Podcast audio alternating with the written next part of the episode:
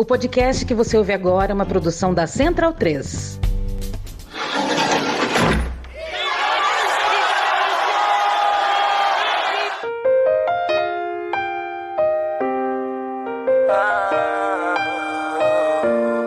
Começa agora Guilhotina, podcast do Le Monde Diplomatique Brasil. Eu sou Luiz Brasilino e estou aqui com Bianca Pio. Salve, gente! E aí, tudo certo? Bom, no episódio de hoje a gente recebe os jornalistas Bia Barbosa. Oi, Bia, tudo bem? Tudo bom, gente? Obrigada pelo convite. E também Jonas Valente. Oi, Jonas, tudo bom? Olá, pessoal. Obrigado pelo convite também. Sejam bem-vindos aqui ao episódio 162 do Guilhotina.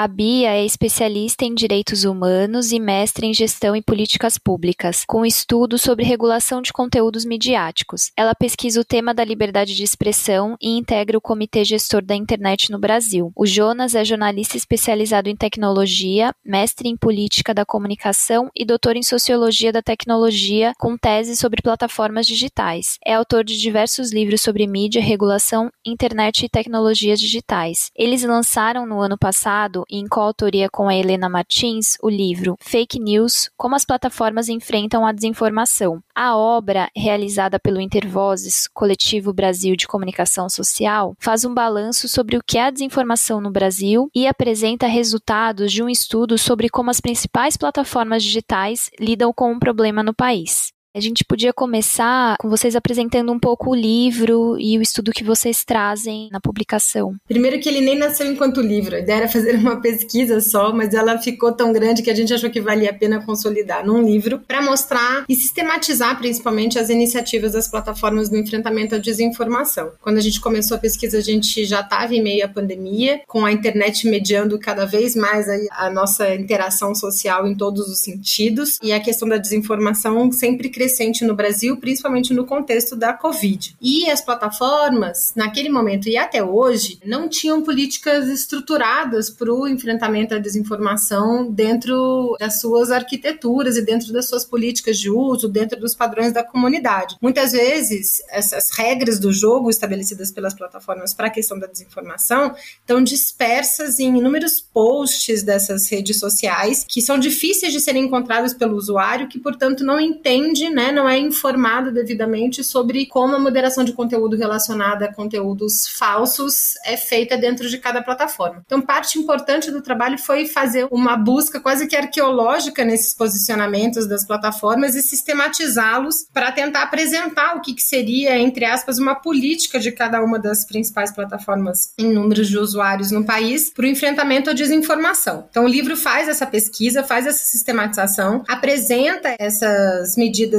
a partir de um conjunto de categorias, por exemplo, se as plataformas trabalham ou não com uma determinada definição de desinformação, que tipo de moderação é aplicado quando se encontra um conteúdo considerado por elas desinformativo, para que tipo de desinformação há ações ou não, porque não é para todo tipo de desinformação que as plataformas atuam. Então a gente trabalha com algumas categorias em relação a isso e a gente faz uma análise crítica depois da adoção dessas próprias medidas por elas. Quer dizer, elas dizem que fazem tal coisa e na prática como é que funciona. Aí o livro tenta trazer alguns casos para fazer essa análise crítica, também à luz de padrões internacionais de direitos humanos e de liberdade de expressão, que a gente foi buscar em referências como posicionamentos dos relatores da ONU e da OEA para liberdade de expressão e de outros atores aí multilaterais e internacionais relacionados e até das próprias propostas que o Intervozes vem construindo ao longo dos anos para o enfrentamento à desinformação para analisar se essas medidas são efetivas ou não. E no final o livro traz um quadro comparativo entre Facebook, Instagram, WhatsApp, Twitter e YouTube. Então essas são as principais plataformas em termos de usuários no Brasil. A gente analisou essas cinco e trazemos um quadro comparativo apontando aí para alguns caminhos de soluções para os problemas que o livro mostra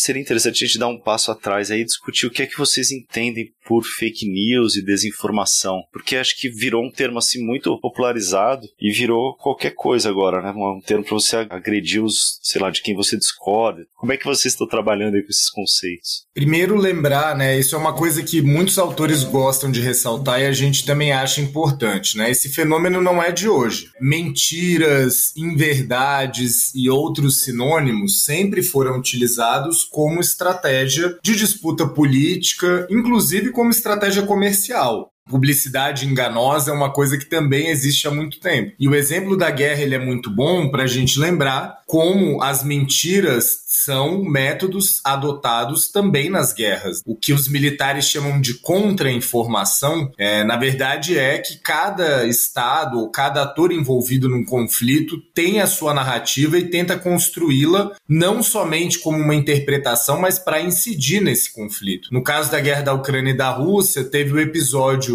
de imagens de corpos, né, embalados numa cidade, e isso gerou bastante questionamento. Quem teria cometido isso? E isso é um de tantos exemplos. Então, esse fenômeno não é novo, mas certamente ele ganha um novo patamar com as redes sociais, né? Um novo patamar de alcance, de velocidade e de custo porque se torna, por um lado, muito barato você difundir desinformação, mas também para que você possa disseminar conteúdos enganosos em escala industrial, isso segue custando bastante. Um outro elemento que é fundamental é a própria lógica de funcionamento das plataformas digitais. Uma vez que elas tentam promover o engajamento para coletar cada vez mais dados nossos, criar perfis e com isso poder encaminhar qualquer tipo de serviço personalizado, como anúncios direcionados direcionados, elas muitas vezes nos seus algoritmos e nos seus sistemas de recomendação favorecem conteúdos extremos, discurso de ódio e conteúdos enganosos. Então as plataformas passaram a ser muito questionadas por esse papel que elas detêm, uma amplificação da desinformação e exatamente por isso cresceu né, o interesse não só de ativistas, mas de pesquisadores, de organismos públicos sobre o que as plataformas vêm ou não fazendo. No livro, a gente dialoga com um entendimento, primeiro, de que o conceito mais adequado é desinformação e não fake news. Até porque, como vocês disseram, fake news virou uma alcunha para dizer aquilo que eu não gosto e para criticar alguém. E aí o Trump se notabilizou por isso. Então, discorda de mim é fake news. E aí vários organismos internacionais, e aí especialmente o relatório da Europa, mas também no Brasil e em outros locais, vêm utilizando o termo desinformação. Em inglês, muitos relatórios técnicos e pesquisas fazem uma diferenciação entre misinformation e disinformation. A primeira seria uma desinformação não intencional e a segunda seria uma desinformação intencional. No Brasil, acho que tanto pelas escolhas conceituais quanto pela falta de dois prefixos que nos ajudem nisso, a gente acabou não trabalhando com isso. Mas o que o livro não só o livro, mas outros documentos anteriores do Intervozes, vem pontuando é que, ao falar de desinformação, a gente está falando, primeiro, de práticas deliberadas, segundo, de práticas que gerem algum tipo de ganho, seja esse ganho econômico ou seja um ganho político. E aí, exatamente pela lógica de funcionamento das plataformas, é que a desinformação não é mais apenas uma questão política de disputa ideológica, ela se torna também um negócio. Porque quanto mais engajamento e viralização você tem no seu conteúdo, mais você consegue ganhar dinheiro com ele. O estudo foca o período de 2018 e 2020. Por que, que vocês escolheram esse período e a eleição do Bolsonaro foi um marco que fez a questão da desinformação mudar de patamar aqui no Brasil? Primeiro, a gente tinha que escolher um período para analisar, porque o simples fato das plataformas não terem, no momento em que a gente iniciou a pesquisa, e muitas não têm até hoje, políticas estruturadas para o enfrentamento à desinformação, e que parte da pesquisa teve o desafio aí de fazer essa busca por posicionamentos, principalmente nos blogs oficiais de cada uma dessas redes sociais, a gente tinha que colocar um recorte temporal ali para fazer essa pesquisa. Hoje, por exemplo, o YouTube é uma plataforma que já tem uma política estruturada quando você entra nos padrões da comunidade, você acha as regras para o enfrentamento à desinformação de uma maneira organizada, junto com outras regras que a plataforma tem, por exemplo, para proteger direitos das crianças, para moderar conteúdo que é considerado danoso então você tem já isso de uma maneira mais sendo parte das regras do jogo, do funcionamento da plataforma, do que a gente tinha lá em 2020. Então era importante voltar no tempo e escolher um momento em que a gente iria colocar esse recorte. E sim, a eleição foi um dos definidores principais, não só pelo impacto que as campanhas de desinformação tiveram no processo eleitoral do Brasil, mas porque as plataformas passaram a adotar uma série de medidas no processo eleitoral. Uma das coisas que a gente viu na pesquisa foi que as plataformas até hoje funcionam funcionam de uma maneira muito reativa em relação à agenda da desinformação. Conforme o problema vai aparecendo, elas vão adotando medidas de moderação de conteúdo. Então, boa parte das plataformas instituiu medidas para moderação de conteúdo em diferentes países a partir de processos eleitorais. Algumas regras que vão valer, por exemplo, para as eleições agora de 2022 ou que começaram a valer para as regras das eleições de 2020 no Brasil, já tinham sido adotadas pelas plataformas em processos eleitorais de outros países. E o segundo fator que mostrou muito novas medidas a serem implementadas por elas foi a pandemia da Covid que começou no início de 2020. Então a gente achou que esse recorte era um recorte temporal que mostrava, é, de alguma forma, o início de uma estruturação de políticas dentro de cada uma dessas redes para enfrentar o problema, começando lá no início de 2018, entendendo que foi para algumas plataformas o momento de passar a implementar determinadas regras no Brasil, sabendo que o processo eleitoral de 2018 estava se aproximando naquele momento, né?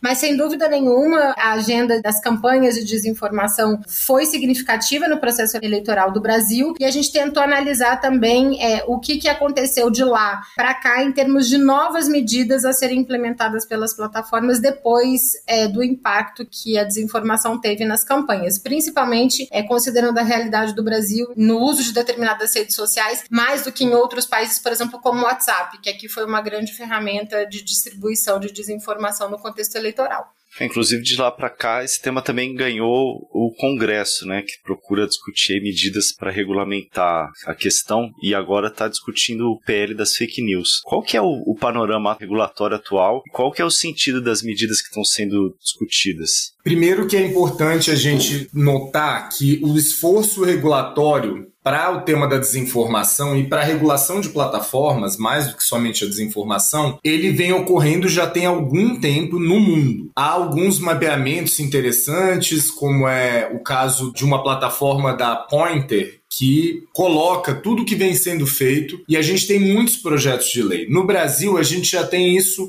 há pelo menos uns cinco anos. E no início, a gente tinha duas grandes abordagens: ou era criminalizar o usuário, ou era adotar um modelo semelhante ao alemão, em que a legislação obriga as plataformas a fiscalizar e a retirarem conteúdos que são enquadrados ali como ilegais ou coisas semelhantes. Isso acabou não prosperando. O que prosperou no Brasil inicialmente, e são legislações que a gente já possui, foi no campo eleitoral. Porque se você olhar o Código Eleitoral, ele tem dois tipos de ilícitos eleitorais que estão relacionados à desinformação. O primeiro é da informação sabidamente inverídica e o segundo é da denunciação caluniosa, ou seja, você denunciar alguém que teria cometido um suposto crime quando você sabe que aquela pessoa não cometeu aquele crime. Então a gente já tem esses dois dispositivos. Além disso, a gente tem dispositivos que tocam de alguma maneira no debate da desinformação, como é o caso dos crimes contra a honra, calúnia, injúria e difamação. Mas mesmo assim, os legisladores, atores políticos começaram a perceber que era fundamental ter uma legislação e aí, com isso, em 2020, ganhou força um projeto de lei que foi apelidado de pele das fake news, mas que é muito mais do que isso. É um projeto de regulação de plataformas. Inclusive, esse projeto começou trazendo uma definição do que, que era desinformação e os debates no Congresso Nacional, inclusive muito pautados também pela sociedade civil, colocaram ali de que é muito complexo você trazer uma definição de desinformação numa legislação, até porque o problema consequente é quem define né, o que é desinformação e quem define o que é verdade. Então o projeto acabou lidando muito mais com condutas e práticas que promovem e facilitam a desinformação. Ele foi aprovado no Senado em 2020, veio para a Câmara dos Deputados e nesse primeiro semestre de 2022 ele é, se encontrava na Câmara dos Deputados em discussão. Então a gente tem várias polêmicas nele. Primeiro, ele tem pontos positivos, como é o caso de proibir determinados tipos de comportamentos, como contas automatizadas não identificadas, anúncios não identificados, para que a sociedade consiga consiga ter uma relação mais transparente, mais consciente com essas plataformas. Só seriam reguladas as plataformas com mais de 10 milhões de usuários. Isso mostra que você não vai regular os grandes iguais aos pequenos. É uma preocupação de muita gente para que, no caso de pequenas plataformas, pequenos aplicativos, você não tenha uma carga de obrigações muito grande. Então, esse é um ponto também interessante do projeto. E um pilar muito relevante do projeto são os mecanismos de transparência. Né? Então, o projeto construiu aí uma ideia de que as plataformas, redes sociais, ferramentas de busca e serviços de mensageria, como WhatsApp, Telegram, teriam que publicar semestralmente relatórios de transparência em que eles apresentassem efetivamente quais são as medidas que foram adotadas, a partir de quais tipos de denúncias, quantas denúncias recebidas, qual que é o alcance desses conteúdos que foram identificados como irregulares e também aspectos relacionados à publicidade. E aí entra também um elemento relevante da transparência que é identificar quem está pagando aquela publicidade para que você possa facilitar o monitoramento da sociedade. Essa transparência é relevante não somente para esse acompanhamento da sociedade, mas pra, até para que o próprio Estado, né, Ministério Público, forças de investigação possam monitorar e responsabilizar indivíduos e organizações por eventuais abusos. Outro ponto positivo do projeto de lei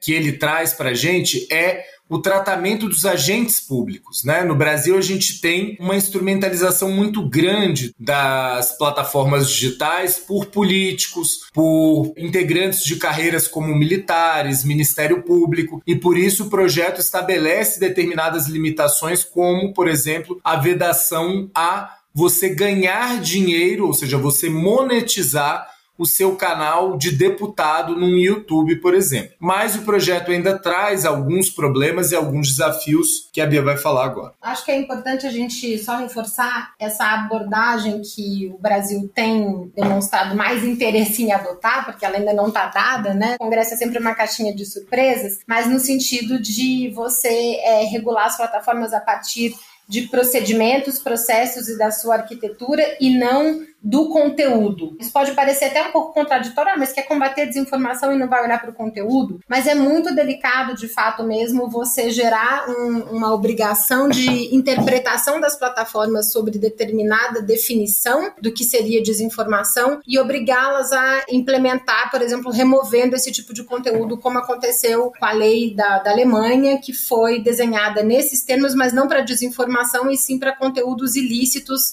muito bem estabelecidos previamente na legislação daquele país. O Brasil, acho que está avançando num caminho interessante ao propor essas medidas que o Jonas detalhou, mas a gente tem desafios colocados no texto ainda ou desafios que foram debatidos no âmbito do projeto no Senado Federal e que podem voltar para o texto. Eu queria tratar de apenas um nesse primeiro momento, que é um risco de, de se adotar uma medida que ficou conhecida como rastreabilidade no WhatsApp, principalmente pelo fato do WhatsApp ser, como a gente já comentou, uma ferramenta muito usada para disseminação de desinformação, principalmente no processo eleitoral. E a ideia que, que o Senado Federal teve foi de que você poderia guardar os dados de encaminhamento das mensagens, né? Quem mandou uma mensagem para outro, e lá na frente, se essa mensagem tivesse um conteúdo ilícito, você poderia tentar fazer uma rastreabilidade do autor, voltar na cadeia de encaminhamento desse conteúdo e tentar chegar a quem publicou esse conteúdo primeiro primeiro. Mas para você poder adotar esse tipo de medida, você teria que guardar os dados é, de encaminhamento de mensagens de todas as pessoas que estão no WhatsApp. Porque a gente, entendendo todo mundo como um potencial distribuidor de conteúdo ilícito, e lá na frente para ver o que se esse conteúdo de fato passou por quem e como. Isso é uma medida bastante desproporcional, chegou a ser aprovada no texto do Senado e tem um risco dela ser trazida de volta para o texto no cenário da Câmara, justamente em busca né, de se encontrar a autoria desses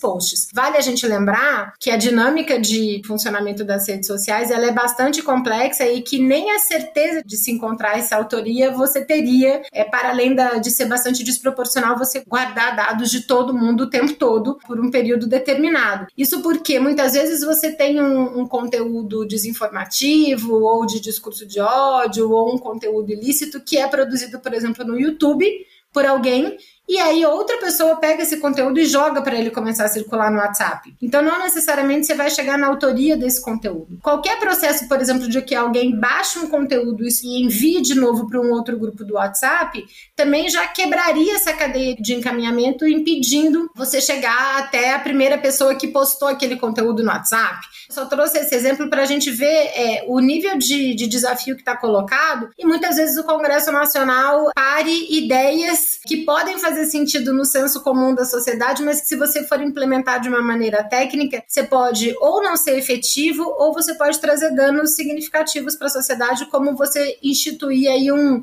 um sistema de vigilância significativa com a guarda de dados de todos os usuários, de todas as mensagens o tempo todo. Eu queria, antes de passar para o Jonas aqui, só para ele fazer um adendo, reforçar que não vai ser um projeto de lei que vai resolver o problema do enfrentamento à desinformação no Brasil. A gente entende como importante termos uma lei aprovada e entendemos que há medidas relevantes para o estabelecimento de regras democráticas para o funcionamento das plataformas e para a moderação de conteúdo nesse projeto, mas mas o combate à desinformação requer um conjunto de ações que passam pelo legislativo, mas não se resumem ao legislativo, né? Que a gente precisa, enquanto sociedade, enfrentar esse fenômeno na sua complexidade e a partir de diferentes iniciativas de, de combate. Só um último acréscimo, sei que a gente está detalhando bastante porque é um tema importante mesmo, mas é que entre pontos positivos e negativos, o L2630 traz muito mais avanços. Por isso a importância de se aprovar a regulação de plataformas e não por acaso é um, um debate que tem sido atacado pelas grandes plataformas digitais, né? Inclusive com anúncios pagos, em jornais, na internet e até mesmo com desinformação muito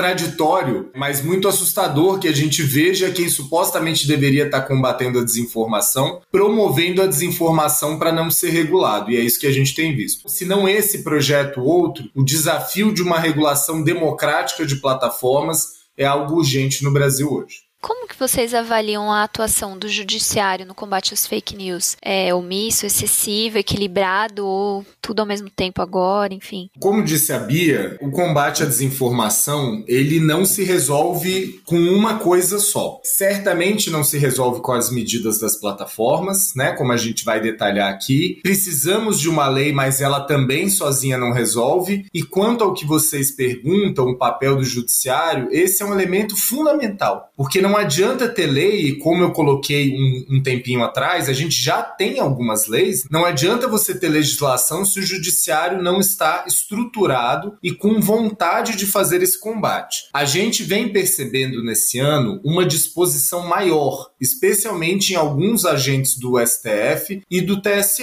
Mas isso não tem garantia de que será assim. E infelizmente a gente tem visto um processo em que, por conta dos ataques a própria eleição, ou seja, o crescimento da desinformação sobre o funcionamento das urnas, sobre a legitimidade das eleições e sobre a atuação do Tribunal Superior Eleitoral e da Justiça Eleitoral como um todo, muitas vezes o judiciário se preocupa em combater a desinformação contra si, mas não combater a desinformação como um todo, né? Então, o primeiro ponto necessário aí deveria ser uma consciência do judiciário de que esse é um problema que esse poder tem uma responsabilidade fundamental. Uma segunda questão, antes de passar para a Bia, é que o judiciário, e aí estou falando não só da justiça como do Ministério Público, precisa se estruturar para isso. Eu sempre faço a comparação com as delegacias para crimes cibernéticos. Se a gente entende que a desinformação gera um impacto na democracia e na saúde, a gente viu isso na pandemia, né? Inclusive a OMS falando de uma infodemia, por que, que a gente não tem delegacias específicas? Especiais ou áreas especiais no Ministério Público ou varas especiais no Judiciário para lidar com isso. E isso é cada vez mais urgente, dada a velocidade da circulação desses conteúdos. Só para complementar, eu acho que a gente tem visto muito no noticiário, o TSE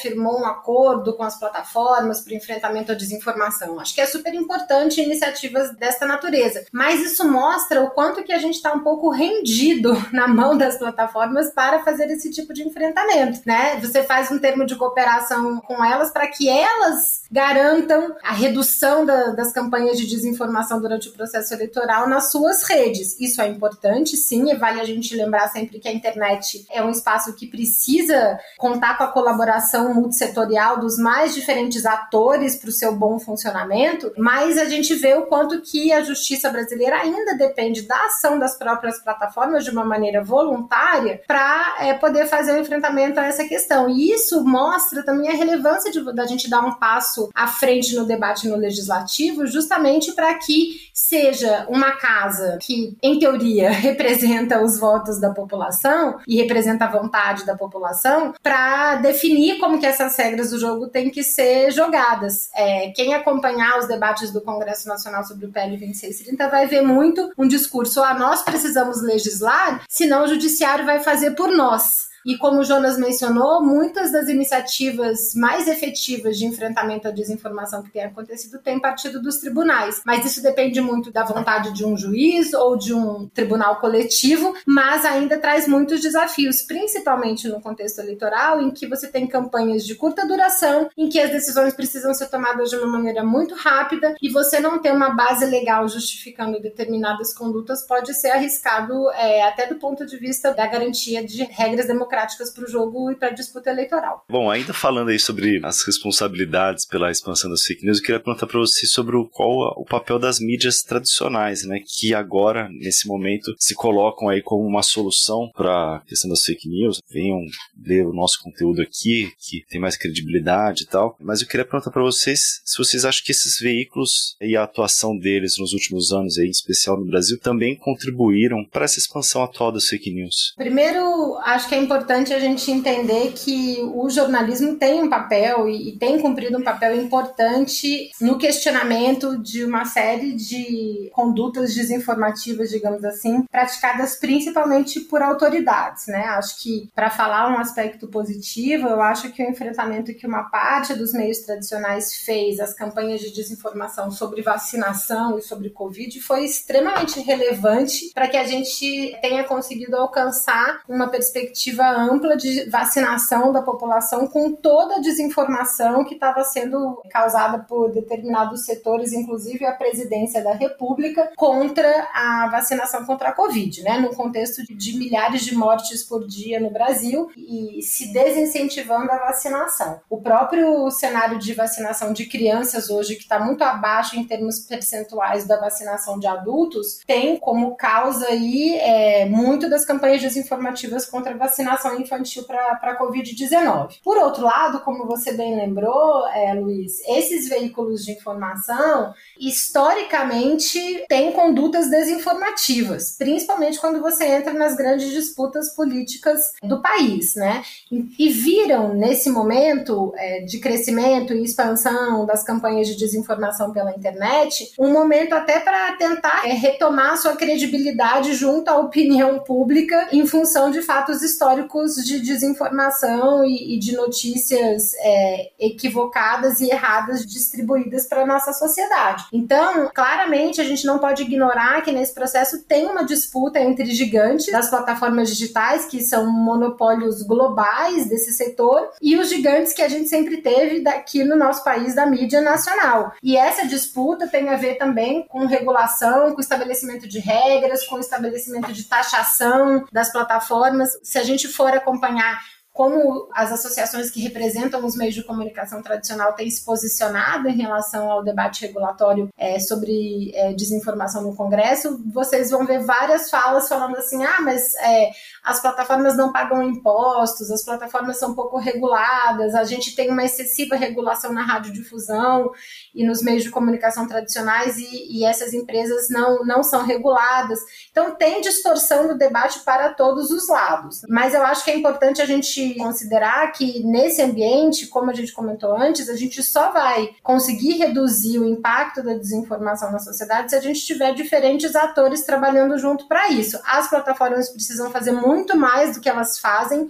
E infelizmente elas querem seguir no modelo de autorregulação sem estabelecimento de novas normas para elas operarem E os meios de comunicação, é, digamos, tradicionais, também vão precisar seguir fazendo o seu papel do ponto de vista do jornalismo de enfrentar fatos, verificar informações e colocar isso para a população. Eu só acho que é importante a gente também não colocar todos os meios de comunicação tradicionais, digamos assim, no mesmo balaio, porque a gente vê uma diferença muito grande entre eles também. A gente, infelizmente, tem veículos de comunicação tradicional que são espaços de distribuição de desinformação, inclusive sobre a Covid, que eu mencionei como um caso importante importante do chamado jornalismo tradicional ter é, entrado em cena para fazer é, a verificação de fatos e a informação da sociedade. Como exemplo, eu cito aqui os veículos da empresa Brasil de Comunicação, que é uma empresa pública, né, que foi criada em 2008 e que hoje vem sendo completamente dirigida em prol dos interesses do governo federal e que tem inúmeros casos de cerceamento da liberdade interna dos seus usuários e de censura de notícias produzidas por eles e que chegam lá para a população via TV Brasil, via Agência Brasil, via as emissoras de rádio que fazem parte do grupo ABC, muitas vezes, se não desinformando diretamente sobre vários assuntos, também não cumprindo o seu papel jornalístico de fazer o enfrentamento às campanhas de desinformação que impactam a sociedade.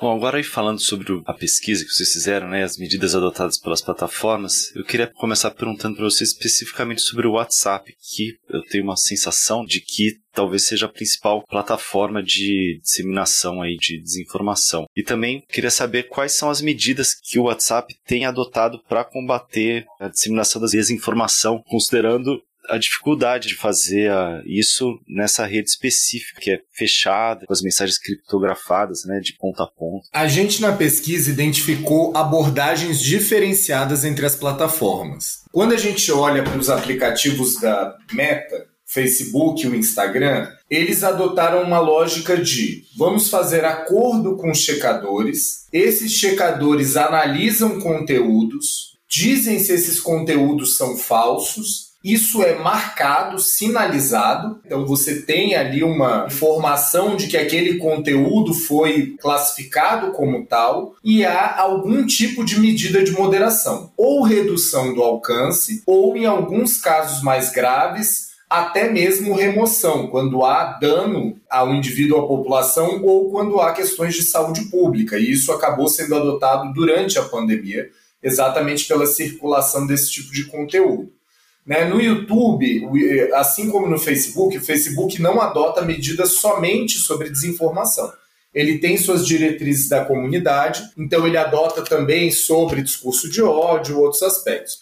O YouTube também tem políticas sobre conteúdos falsos e sobre outros tipos de conteúdo, conteúdos extremos, em que também há algum tipo de medida de moderação e, vamos dizer assim, de redução de alcance, seja quando esses conteúdos param de ser recomendados ou eles param de ser colocados em determinadas seções do site. Quando a gente olha para o WhatsApp, é, acho que primeiro, Luiz, é inegável que o WhatsApp teve um papel muito chave não somente nas eleições, mas continua tendo, sendo um grande canal de desinformação. Mas eu, particularmente como pesquisador, não acho que a gente deveria é, dizer qual rede que é principal, porque quem difunde desinformação trabalha numa lógica multiplataforma de ecossistemas, como a Bia mencionou antes. Então eu pego, publico um vídeo no YouTube, distribuo esse vídeo pelo WhatsApp e uso isso para fazer tuitaço com um bot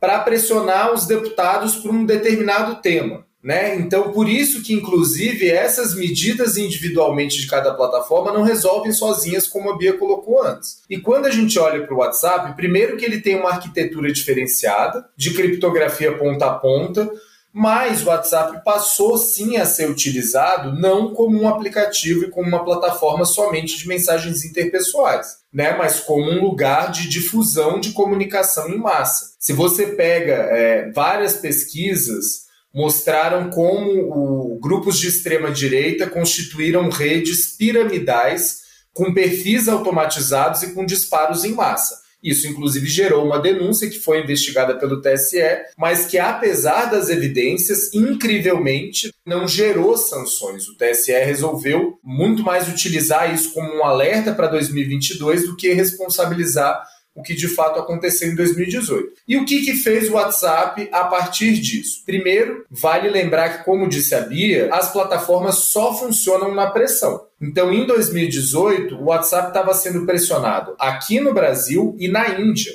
E no caso da Índia, o WhatsApp estava sendo um canal de difusão de desinformação sobre minorias étnicas e isso estava gerando linchamentos e mortes.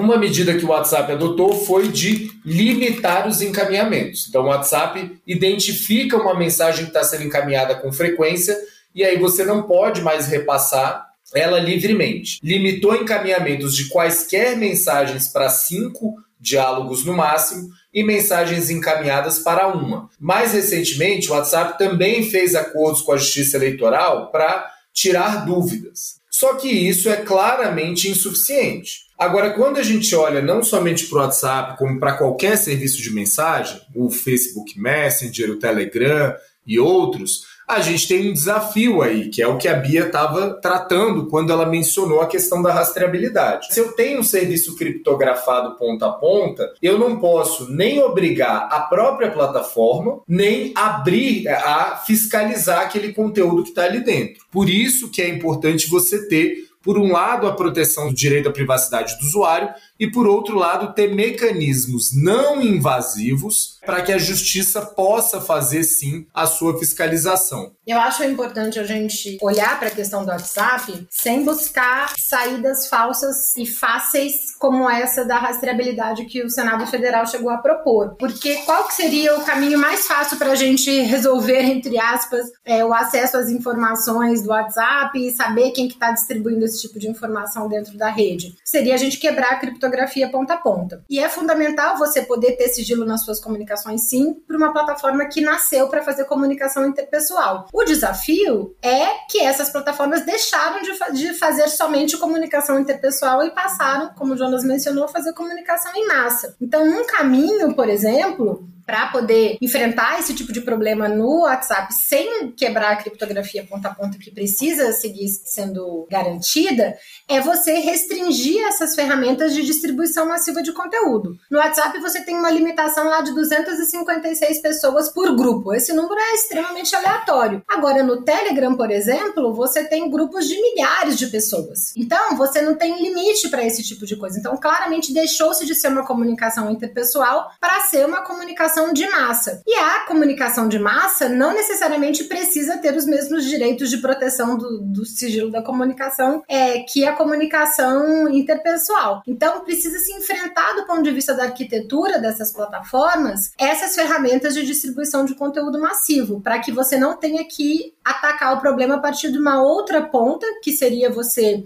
violar a privacidade desse conteúdo para poder identificar quem está usando a rede para distribuir desinformação. Qual balanço vocês fazem dessas medidas que vocês apresentaram para a gente agora? Um primeiro elemento é que o livro também aponta é que essas políticas ainda não estão estruturadas de uma maneira definitiva nas plataformas. O enfrentamento à desinformação vai virando medidas reativas dessas grandes empresas conforme os desafios vão sendo apresentados. Hoje, por exemplo, a grande maioria das plataformas tem medidas para desinformação de duas áreas, ou para o contexto eleitoral, então você não pode é, distribuir conteúdo que engane as pessoas sobre o dia da votação, que informe local errado, que ameace as pessoas que vão votar, que impeçam de alguma forma o exercício do direito do voto, e conteúdos relacionados à Covid-19, em alguns casos, principalmente conteúdos que possam causar danos, né? Então, tipo, ingere um litro de álcool em gel que você vai estar protegido da Covid-19, né? Então, isso vai causar um dano para o usuário. Então, esse tipo de desinformação é retirado das plataformas. Todo o restante, que é uma gama enorme de conteúdos, não tem sofrido ações estruturadas por parte das plataformas. Então, tem uma limitação muito clara em relação a isso. E é sempre uma faca de dois gumes aí que a gente precisa entender, porque ao mesmo tempo que achamos importante as plataformas serem mais proativas no enfrentamento à desinformação, por outro lado, sempre tem um risco delas serem excessivamente proativas e acabarem moderando conteúdos que não são de fato desinformativos e isso pode causar um risco para o exercício da liberdade de expressão do usuário. Tem que se tomar muita atenção com as medidas que vão ser adotadas pelas plataformas. É, outra questão que nos parece importante de ser destacada é esse aspecto multiplataformas de interação entre uma e outra. A gente tem poucas conversas entre essas plataformas no sentido de fazer esse enfrentamento em conjunto. Cada uma está muito interessada em cuidar do seu quintal ali e de avançar para uma resposta imediata para os seus usuários sem pensar isso como um ecossistema que a gente possa tratar em conjunto com a sociedade. Tem um aspecto importante que a gente não pode desconsiderar que é a desinformação gera lucro para as plataformas. Então também há esse interesse no enfrentamento à desinformação que elas dizem ter, ele é bastante limitado, porque na medida em que você trata de, né, de conteúdos que causam impacto, que, que geram engajamento, que são extremistas, esses conteúdos geram cliques, esses conteúdos geram engajamento nas redes, que é tudo que as plataformas buscam. Então, há uma limitação do quanto que de fato elas vão retirar de conteúdo desinformativo de circulação na sua estrutura, pelo fato delas quererem também seguir ganhando e lucrando com esse engajamento. Daí a tamanha resistência que elas fazem ao projeto 2630, né, em relação ao estabelecimento de novas regras para sua operacionalização. Então, hoje a gente vê um quadro que, se a gente olha da perspectiva das plataformas, a gente tem ações limitadas para o enfrentamento à desinformação. Se a gente olha para o judiciário, a gente também vê uma ação limitada e muito mais focada no enfrentamento à desinformação relacionada ao processo eleitoral do que a campanha como um todo. A gente não vê ou vê pouquíssimas iniciativas por parte do poder público, que é quem tem condição de gerar escala e alcance para isso, para fazer formação da sociedade para uma leitura crítica e para um uso crítico das redes sociais. Existem várias iniciativas do que a gente chama né, de literacia digital, mas sendo promovidas muitas vezes por organizações da sociedade civil e isso entrando muito pouco na agenda do debate de educação do país, o que seria necessário da gente fazer. E a gente ainda tem um, outro aspecto que impacta muito na distribuição da desinformação, que é o uso de dados pessoais para o direcionamento de conteúdo. É, a Lei Geral de Proteção de Dados no Brasil veio para regrar muito como você pode usar dados pessoais e fazer tratamentos das mais diferentes naturezas de dados pessoais, mas a gente sabe sabe que as plataformas seguem usando o nosso perfil, os nossos gostos, onde a gente mora, qual a nossa é, religião, qual a nossa orientação política, qual a nossa identidade sexual, diversos dados pessoais que são coletados a partir do nosso uso na, na internet e nas redes sociais para construir perfis de usuários e para direcionar conteúdos para esses usuários. Isso nasceu muito querendo direcionar anúncio e propaganda, mas hoje é uma ferramenta muito poderosa para direcionar conteúdo de uma maneira muito efetiva, né? E as eleições de 2018 mostraram o impacto, por exemplo, da desinformação em determinados nichos, como grupos evangélicos, grupos conservadores, né? Setores que fazem treinamento de armas, que usam armas, que são atiradores profissionais. Quanto que direcionar determinados conteúdos para determinados grupos sociais foi muito efetivo para a distribuição de desinformação e para o impacto dessas fake news nas eleições. E isso é fruto de um uso indiscriminado dos nossos dados pessoais, que a gente ainda não conseguiu barrar de uma maneira efetiva em função de todas as limitações que a Autoridade Nacional de Proteção de Dados tem para funcionar e para acompanhar o conjunto da operação dessas empresas. Então, citei aqui alguns setores que deveriam estar engajados no processo mais efetivo de enfrentamento à desinformação, que ainda não estão ou que estão de uma maneira muito é, insuficiente. E isso mostra o quanto que essas medidas que estão em curso nos colocam num quadro, infelizmente, de um processo eleitoral que se avizinha e que vai seguir sendo marcado por desinformação. Justamente isso que eu queria perguntar, Bia, sobre qual a expectativa aí para a eleição agora esse ano, né? Como é que os atores devem atuar, não só aí os atores públicos, mas também a sociedade civil. Eu acho que a gente tende a ter um cenário mais dramático do que o de 2018. Por um lado, a gente tem o problema está posto na ordem do dia, então a gente tem mais pessoas preocupadas. Mas, por outro lado, infelizmente, a pandemia mostrou que a máquina de desinformação no Brasil, especialmente associada à base de apoio do Bolsonaro e à extrema-direita, ela tem um alcance muito grande. Muitas pessoas se alimentam disso para formar a sua opinião. E como a gente tem uma eleição extremamente polarizada, quando eu falo aqui polarizada, obviamente não estou falando de dois extremos, mas estou falando de uma candidatura de centro-esquerda e uma candidatura de extrema-direita e com uma postura muito agressiva do bolsonarismo em relação é, ao Lula e ao PT. Então, é um candidato que foi preso por todo o processo da Lava Jato. Então, a gente tem um cenário bastante difícil nessas eleições e a diferença é que não é só o WhatsApp. Certamente o WhatsApp será usado como já é utilizado, mas a gente tem o problema do Telegram, e aí esse problema ensejou né, uma medida no início de 2022, quando o ministro Alexandre de Moraes ordenou o bloqueio do Telegram, pelo fato do Telegram não cooperar e não cumprir decisões judiciais no Brasil. Então a gente tem um problema do Telegram em que aquilo que eu mencionei anteriormente de uma estrutura piramidal não é mais necessário, porque um canal distribui para um milhão, dois milhões de pessoas e essas pessoas viralizam essas mensagens muito rapidamente. Para além disso, a gente segue tendo as redes sociais tradicionais. Uma pesquisa publicada no primeiro trimestre de 2022 apontou o YouTube como a rede mais utilizada no Brasil, e o YouTube é uma das redes com maior circulação de desinformação, de conteúdo extremo. Então, isso é bastante preocupante. É uma rede muito ocupada pela extrema-direita, mas a gente tem também novas redes, como é o caso do TikTok, do Quai que também já distribuem desinformação e distribuirão mais. E temos também novas tecnologias. Muitos pesquisadores têm alertado para o risco daquilo que ficou conhecido como deepfake, ou seja, uma tecnologia em que você consegue pegar um vídeo e colocar a voz daquele personagem político falando outra coisa. Então, assim, se as pessoas já acreditavam em imagens claramente manipuladas,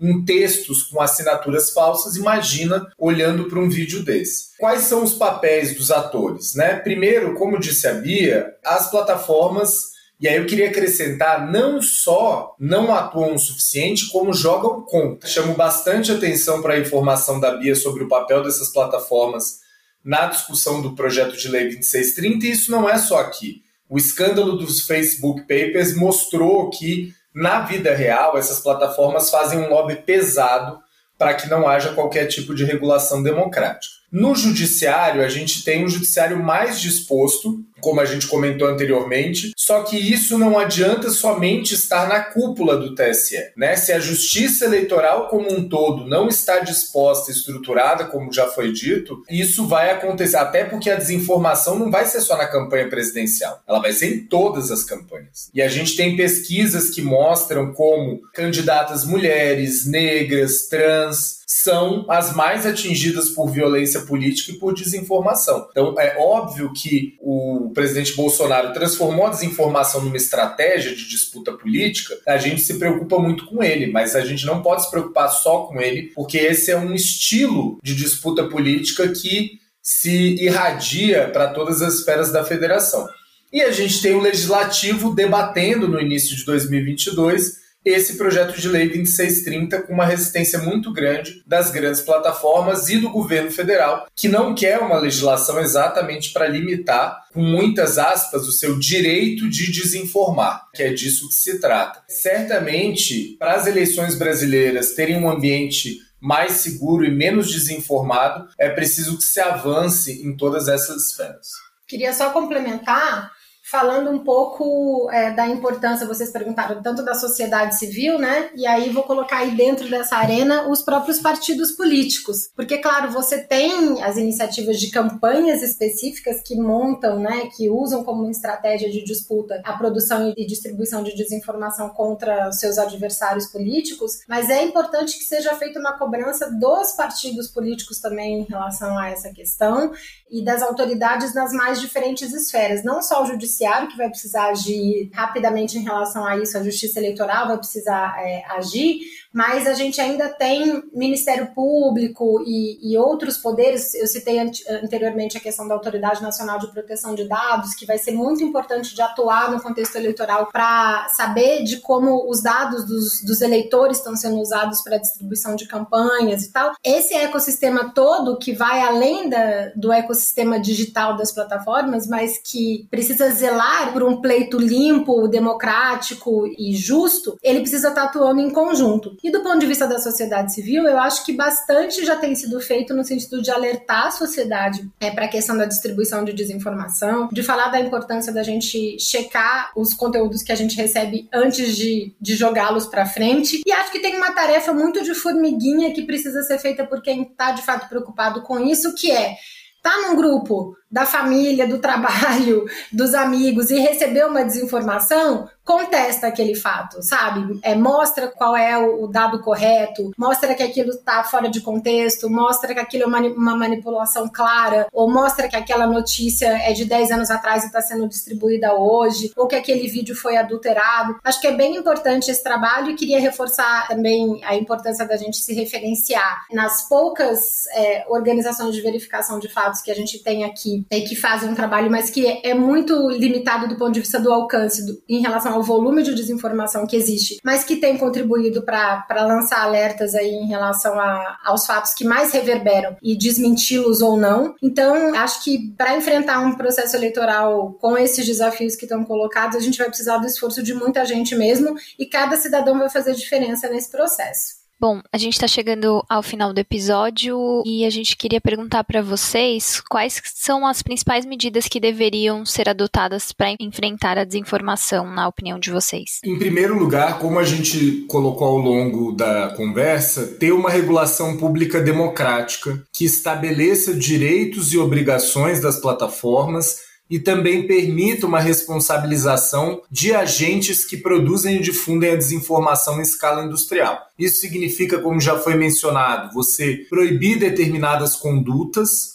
significa estabelecer obrigações de transparência, porque somente a partir dessas obrigações é que o cidadão vai se empoderar na sua relação com a plataforma, é que o poder público vai poder ver quem está fazendo e quem não está fazendo, e que o Ministério Público e o Judiciário vão poder, de fato, inclusive ter mais elementos para mapear quais são as fábricas de desinformação e punir essas pessoas. Não entendemos que esse caminho seja a criminalização, como é apontado em muitos projetos de lei, inclusive no PL 2630. Mas se você tiver ilícitos postos e sanções claras, né, e essas sanções podem ir desde as mais leves leves, como é o caso da multa, até a sanção do bloqueio, sim, né? Porque se você não tiver uma sanção forte, os agentes regulados, as plataformas, redes sociais, não levam a sério a legislação, infelizmente. É fundamental que haja também, é, a gente vem chamando isso de uma regulação em camadas. Então, como as plataformas digitais e as redes sociais têm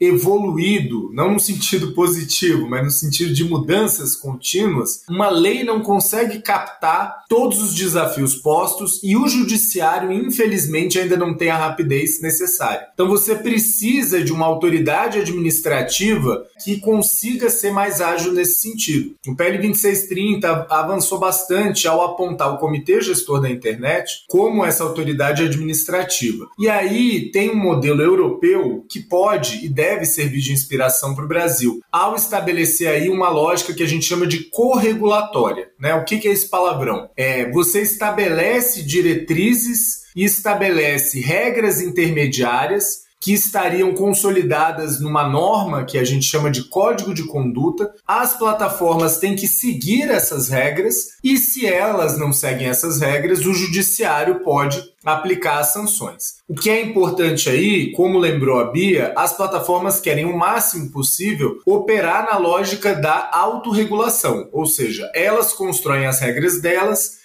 e aplicam se quiserem, e como a gente tem visto, não aplicam a contento. Por isso que a gente precisa de uma autoridade administrativa e do judiciário para, em primeiro lugar, validar esses códigos de conduta e, em segundo lugar, fiscalizar e aplicar as sanções quando necessário. Por fim, uma proposta, antes de passar para a Bia aqui, que é importante também estar no PL 2630 é o que a gente chama de devido processo. Ou seja, os cidadãos, os usuários, precisam ser informados quando eles são objeto de uma medida de moderação de conteúdo. Porque o grande desafio é você equilibrar o acesso à informação, ou seja, as medidas para combater conteúdos abusivos, por um lado, com a liberdade de expressão. Como esses conteúdos são muito volumosos, muitas vezes essas plataformas utilizam sistemas automatizados.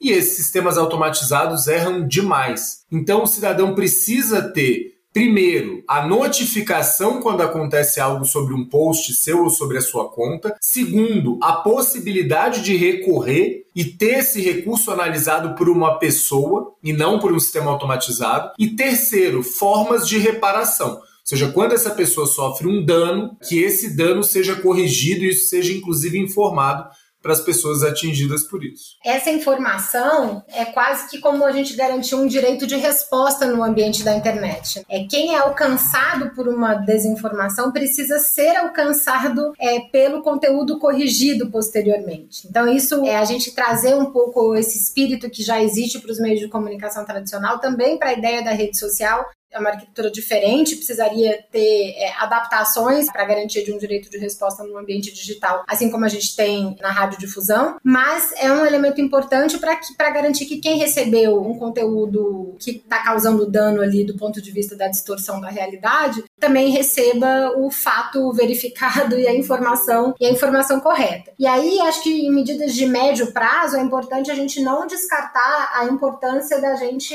garantir o pleno acesso à internet para o conjunto da população brasileira. Hoje a gente trabalha com a falsa ideia de que a gente tem quase 80% da população brasileira conectada, mas quando a gente olha para a forma de conexão dos cidadãos, são conexões pré-pagas com pacotes com baixíssimo volume de dados e que garantem que as pessoas continuem usando, entre aspas, a internet muito a partir dos acordos chamados de zero rating ou de tarifa zero, que são acordos que permitem determinados aplicativos serem usados dentro do seu plano de dados sem descontar os seus dados. Isso faz com que muita gente só navegue na internet por essas redes sociais, por esses aplicativos. Então, o WhatsApp é, é tarifa zero, é, o Facebook é tarifa zero, o Instagram é tarifa zero. Mas aí, se eu recebo uma desinformação nessas plataformas, como é que eu tenho tenho dado suficiente para ir comparar essa informação em outro site, para checar essa informação fora dessa plataforma. A gente precisa entender que isso tem um, um impacto significativo, sim, no tipo de conteúdo que a maioria da população brasileira recebe e tem possibilidade de consultar num universo gigante que é a internet, que não está reduzido a esses jardins murados dessas poucas empresas que controlam boa parte do fluxo de informação. Então, a gente lutar também no médio prazo pela universalização é, do acesso de qualidade pleno, sem essas barreiras para o conjunto da sociedade, também certamente terá um impacto na diversidade de informação a que o cidadão vai ter acesso e nas comparações e nas verificações que ele vai poder fazer por conta própria dos conteúdos que chegam nas redes sociais. Então, entender que a gente tem medidas de curto, de médio, de longo prazo que precisam ser enfrentadas, colocando esse problema na centralidade aí da nossa democracia. Hoje recebemos os jornalistas Bia Barbosa e Jonas Valente, autores do livro Fake News: Como as plataformas enfrentam a desinformação. Bia e Jonas, muito obrigada pela sua participação aqui no Guilhotina. A gente que agradece e deixamos o convite aí para todo mundo ler o livro. Um resumo executivo da nossa pesquisa está disponível no site do Intervozes para quem quiser consultar as conclusões e a tabela comparativa e seguimos nesse debate porque as eleições desse ano certamente vão nos obrigar a falar muito de desinformação. Obrigado, pessoal, e também lembrando a quem tiver interesse de acompanhar esse tema que é, fique ligado nas redes sociais e no site da Coalizão Direitos na Rede, direitosnarede.org.br. Legal, gente. Vamos colocar depois esses links aí na descrição do episódio. Valeu demais pela conversa. Lembrando que o Guilhotina é o podcast do Le Monde Diplomatique Brasil. Para nos apoiar, faça uma assinatura a partir de R$ 9,90 e ou compartilhe e comente o nosso conteúdo nas redes sociais. Estamos no Instagram em arroba Brasil, no Twitter, é twitter.com diplobrasil e no Facebook em facebook.com diplobrasil. Para sugestões e críticas, escreva para guilhotina diplomatic.org.br. Obrigado pela audiência e até semana que vem.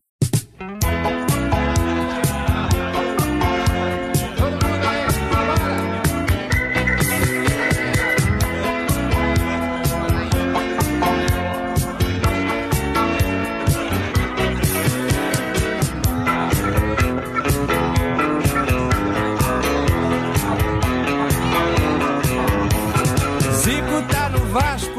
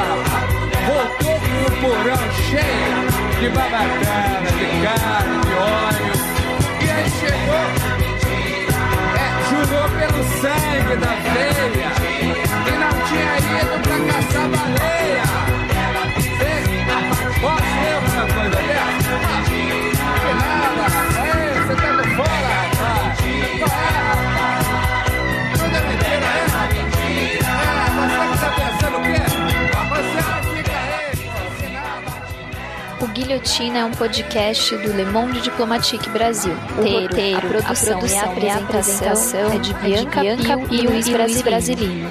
Edição de Domênica Mendes. Apoio técnico Central 3.